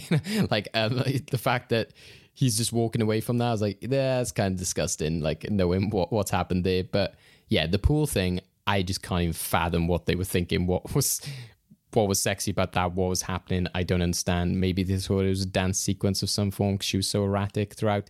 But yeah, you know, even though I was kind of justifying some elements of this and I was kind of saying that, you know, I enjoyed some of the like boldness and lunacy, you know, I think ultimately, yes, I agree with everything you guys have said. You know, I think that yes, there was the case for maybe some things were a bit more like, oh, well, there was a some maybe moral character with Molly, etc. But no, I definitely agree that you know it's it's bad representation. The characters are very cheesy and cliched, and and bad versions of that. You know, the story's all over the place. Um, you know, it doesn't really have a good sort of like moral center or kind of like conclusion. Um, and its nudity and stuff isn't really used for effect apart from just like oh it's it's nudity go see it because of that. So you know while you know i i was somewhat entertained by the story etc i don't think it's it's strong enough of like you know it's so bad it's good or you know of any kind of like build up to anything we got in the future to to recognize. So not into the movie vault uh, this week uh, for show So much for the quickest uh, movie vault ever. Well, yeah, I thought you guys were just going to go no, and then that would be it. so yeah, not into the movie vault for Showgirls. Uh, but do you disagree at home? Are you Quentin Tarantino? Let us know. We're in the end game now. Okay, endgame time. So this is a game simply called Sex Appeal. Basically, I feel like we all deserve a little bit of a, cle- uh, a palate cleanser. I feel that this film, to some degree, has made us feel dirty, whether that's like for myself and Mary morally, or for David insofar as litter on the road. Um, I couldn't. I obviously just had to plan that intro. Now, there's no. He did not tell me that was a stance of his, but basically what i've done is i found a i found a list which has uh which doesn't rank it just, just talks about the 100 sexiest movie characters of all time. And for each character they've got a description of that character and the trait that makes them sexy. What i appreciate about this is that it's not always physical. There are sometimes things that they do or like emotional attributes that makes them sexy. And that i think is important because we do not always support positive looking people. So basically, what I'm do- going to do is I'm going to read out the description and the trait that makes them sexy. And I want you, basically, very simply, what film is this character that I'm talking about from? Okay. Sometimes it'll be a bit more difficult to work out. Sometimes there will be something quite, quite explicit that will make it very clear who it is. This is going. Uh, this is going to be. Both of you will answer every question. So this is uh, each round. I will alternate who gives me their answer first. If you're Okay. if you're right, you get a point. Point. If you're wrong, you don't. Okay. Everyone clear on the rules? Yes. Yep. Perfect. But as always, we need to work out exactly what it is we'll be playing for. And as usual, our guests or David will have the opportunity to choose what film we discuss on the next episode. It can be one of their choices or it could be mine. And for change, we'll start with mine. This film had obviously a lot of dancing, and we've discussed the degree to which a lot of that dancing seemed quite aggressive and quite intimidating at times, especially, you say, the choreographer scenes screaming like the Frost, Frost, or whatever it was he was screaming. So, what I decided is I wanted to have a film about dancing to its core that specifically looked at the power of dancing for good. I feel that we need this. I think we need some positive nostalgia uh, as opposed to this, which has like a different form of nostalgia, you know, for, for teenage Craig. Take of that what you will.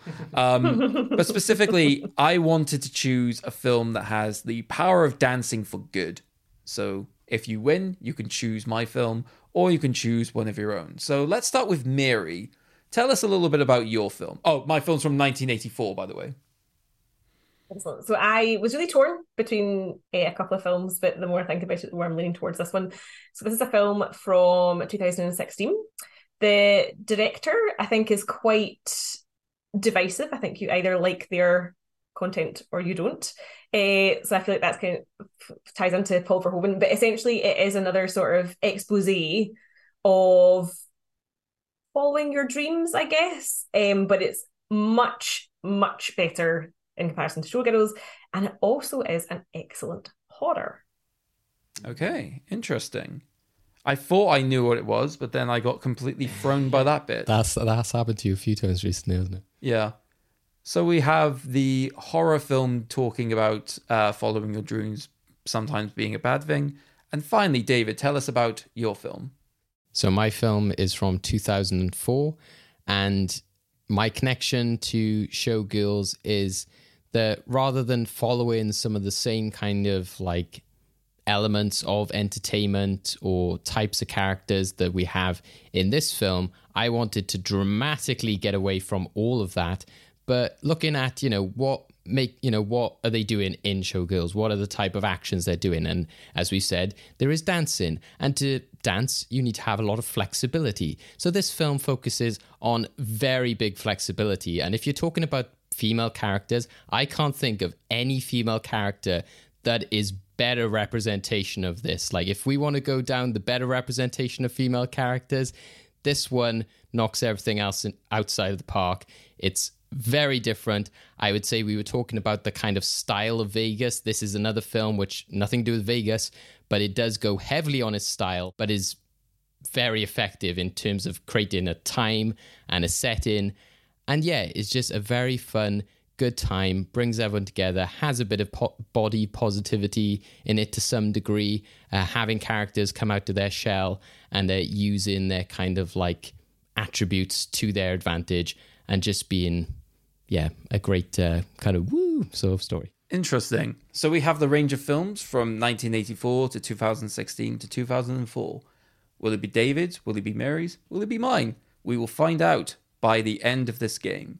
So, are we ready for the first description of our sexy, sexy character? okay. Okay. The character. I thought you were going to say that was the game of the sexy, sexy game. you, you need to stop. Um, okay, character one. An all American man of action whose ability to dispense with bad guys is matched only by his love for his family. He might not always know how to show it, but his heart is firmly in the right place. Sexiest quality? Willingness to walk across broken glass, literally, to rescue his wife from danger. Grr. Oh, I thought I knew this from the first sentence, and now I've got no idea. Could you repeat? Could you say not like you don't have to say the sexiest quality one, but the the bit before that? An all American man of action whose ability to dispense with bad guys is matched only by his love for his family. He might not always know how to show it, but his heart is firmly in the right place. And for those at home who assumed this was going to be all female characters, shame on you. oh my god, the name of his buddy escaped me. Uh, John Krasinski in the film about monsters and they can't make a sound or a noise. John Krasinski's character in. In Uh, oh, I know the name of the film now. A Quiet Place. A Quiet Place. It is not. Oh. It is not a Quiet place. I was Place. thinking walking over glass, but maybe I'm thinking of her walking on her nail. Okay, and Mary, you said you pass, right? Or do you want yeah, to? because I, I was thinking, was it the first? Is it the first John Wick or something like that? But no, it can't be. I don't think he walks on glass in that. Okay, so we've got John Krasinski, John Wick. They are both incorrect. Of course they are. Ironically, the character's name is John. It's John McClane from Die Hard. oh, okay. Character number two. The free spirit to Natalie Portman's contrast, who plays very hard indeed.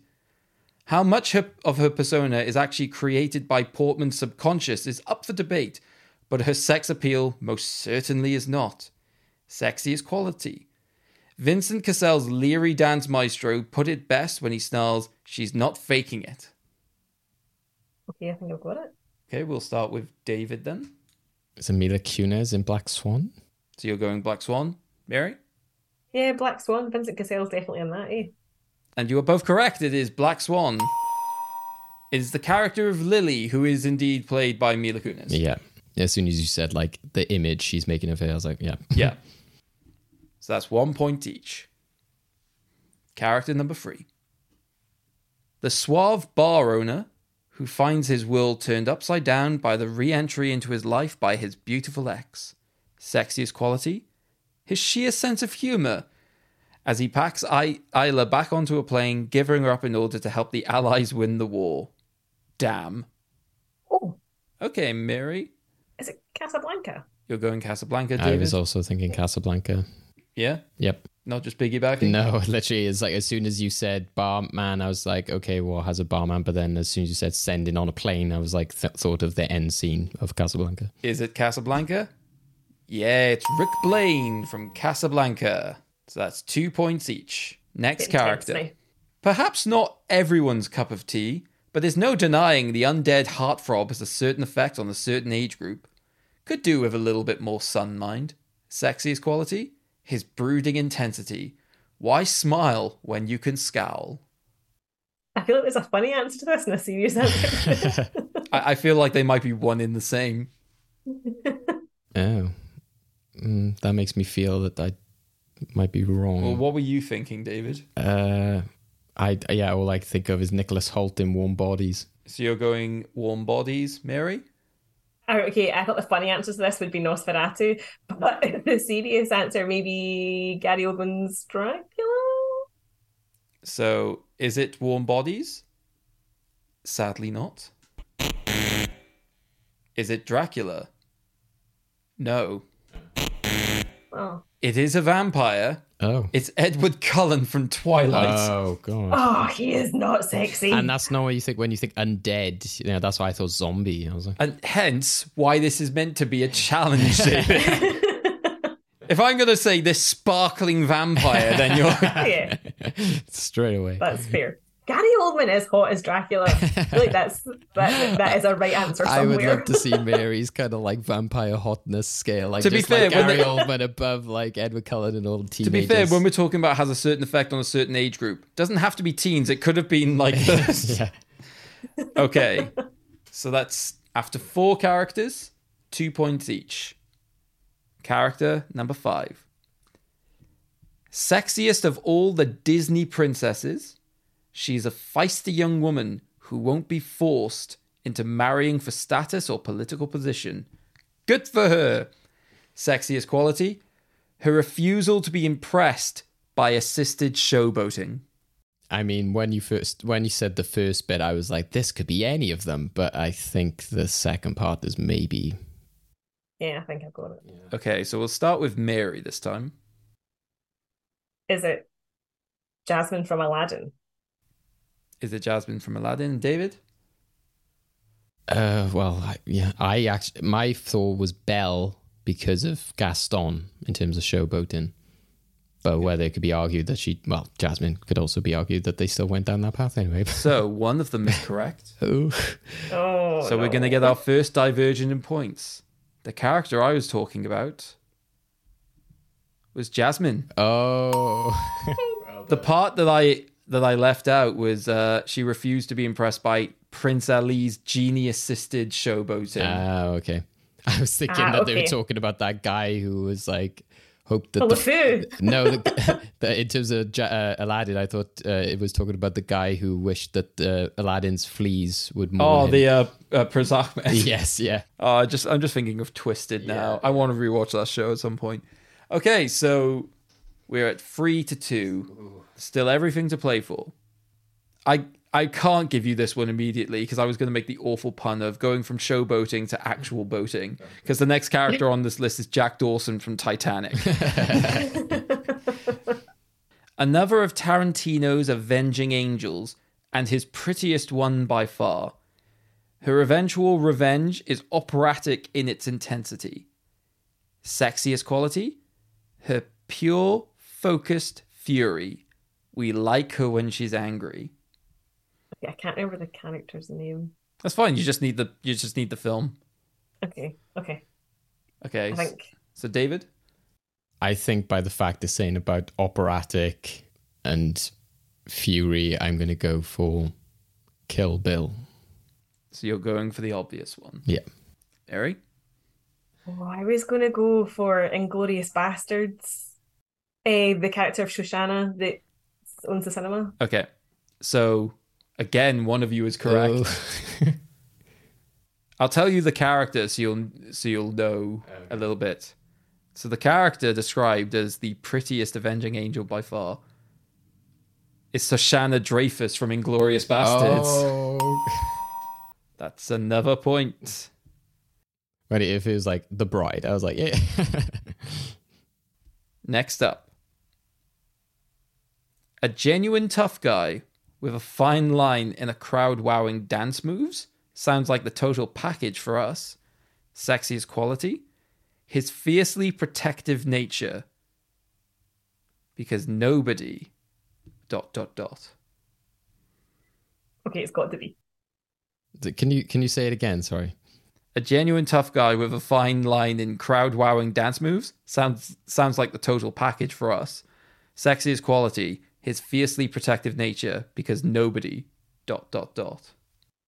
I'm confident in my that I've got this one right. Yeah. So all eyes are on you, David, at Oh, this God. point. is it my, is my turn to be first, or is it?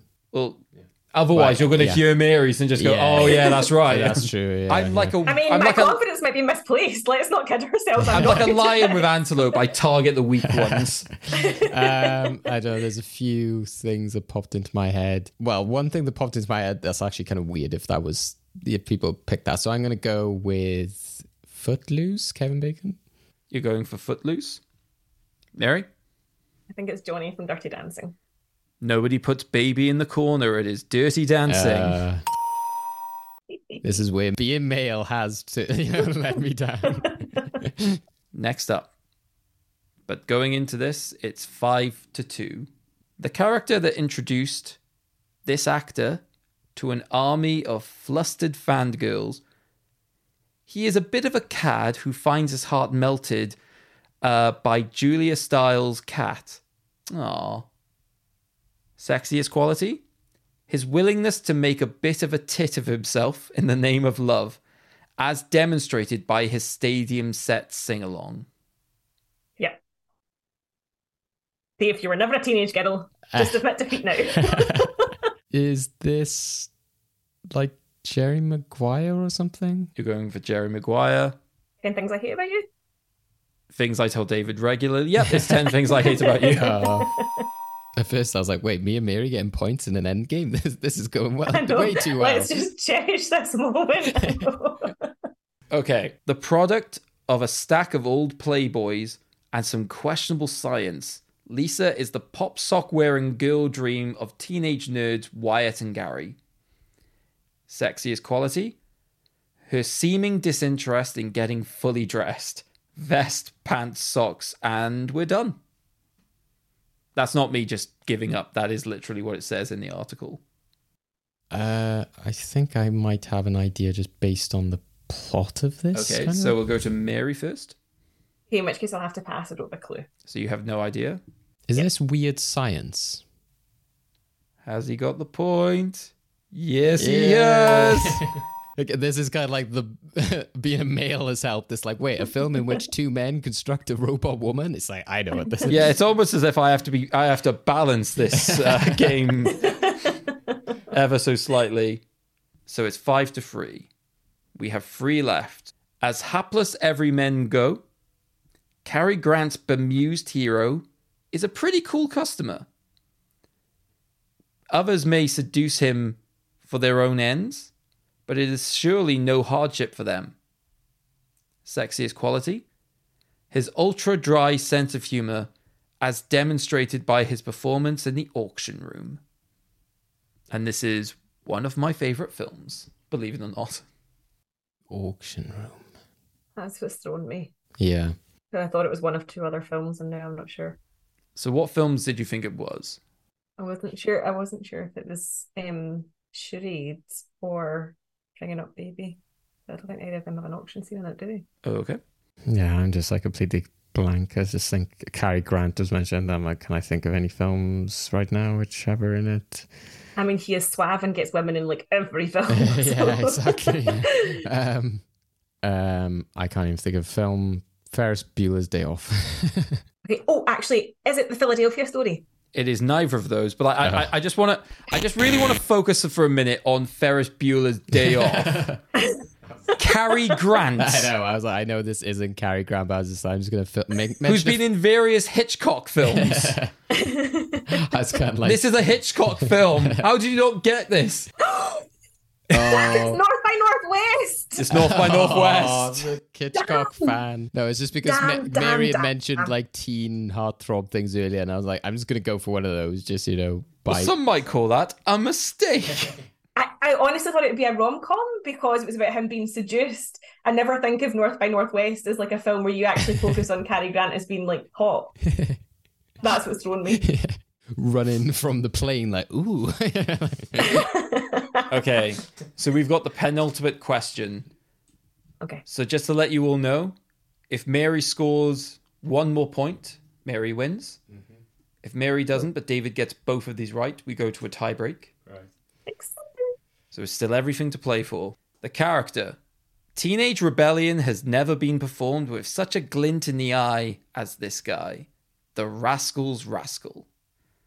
Sexiest quality? Sorry, this is a word I've never seen before. It's preternatural ability. His preternatural natural ability to land on his feet.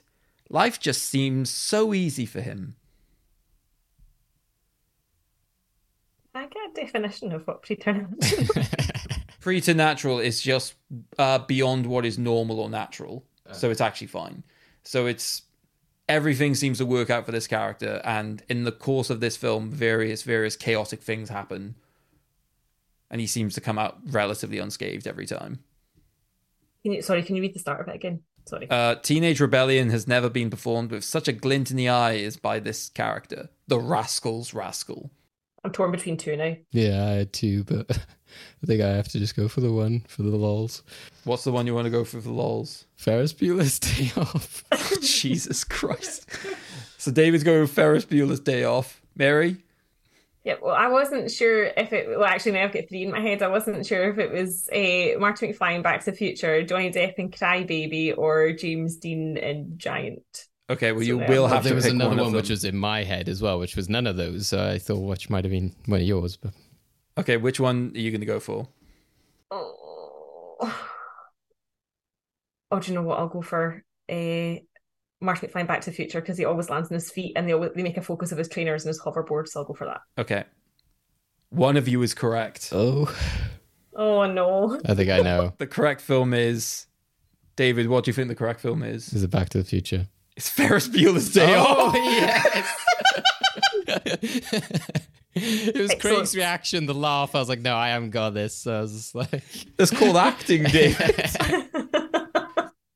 uh, I've so willed it into so we go into the final, final question. Mary on five, David on four. Oh, God. This is the closest David has been in a while. okay, the character.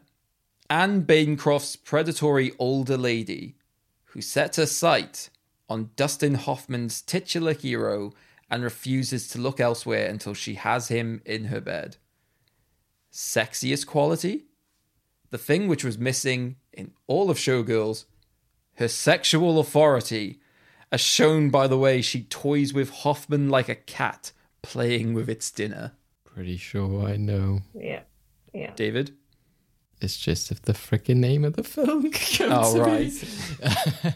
it is. Oh, what is it? I'm now doubting myself that I've got the title of this correct. Yeah. I might have to pass on the note that I think once Mary says it, I'll be like, oh, for God's sake. Okay, so But, you're you're going to pass. Um.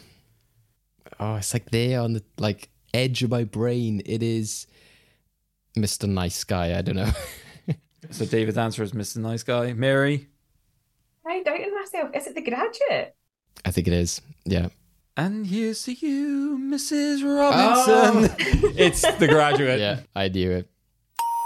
But honestly, because you were taking so long, I was like, okay, well, it obviously can't be called The Yeah, it's because then, I 'cause feel said like Jerry that's- Maguire earlier, and I was like thinking in my mind it was a name, and I was like, but it was like the graduate. Like You I were knew- thinking of the song Miss Here's to You, that's Mrs. probably- Robinson. and because I thought of like driving Miss Daisy as well. That was in my mind, and I was like, "Is this something to do with?" Mi-? Which I know is not that film, but I was like, "Is it Mrs. Robinson or Miss Daisy or something like that?"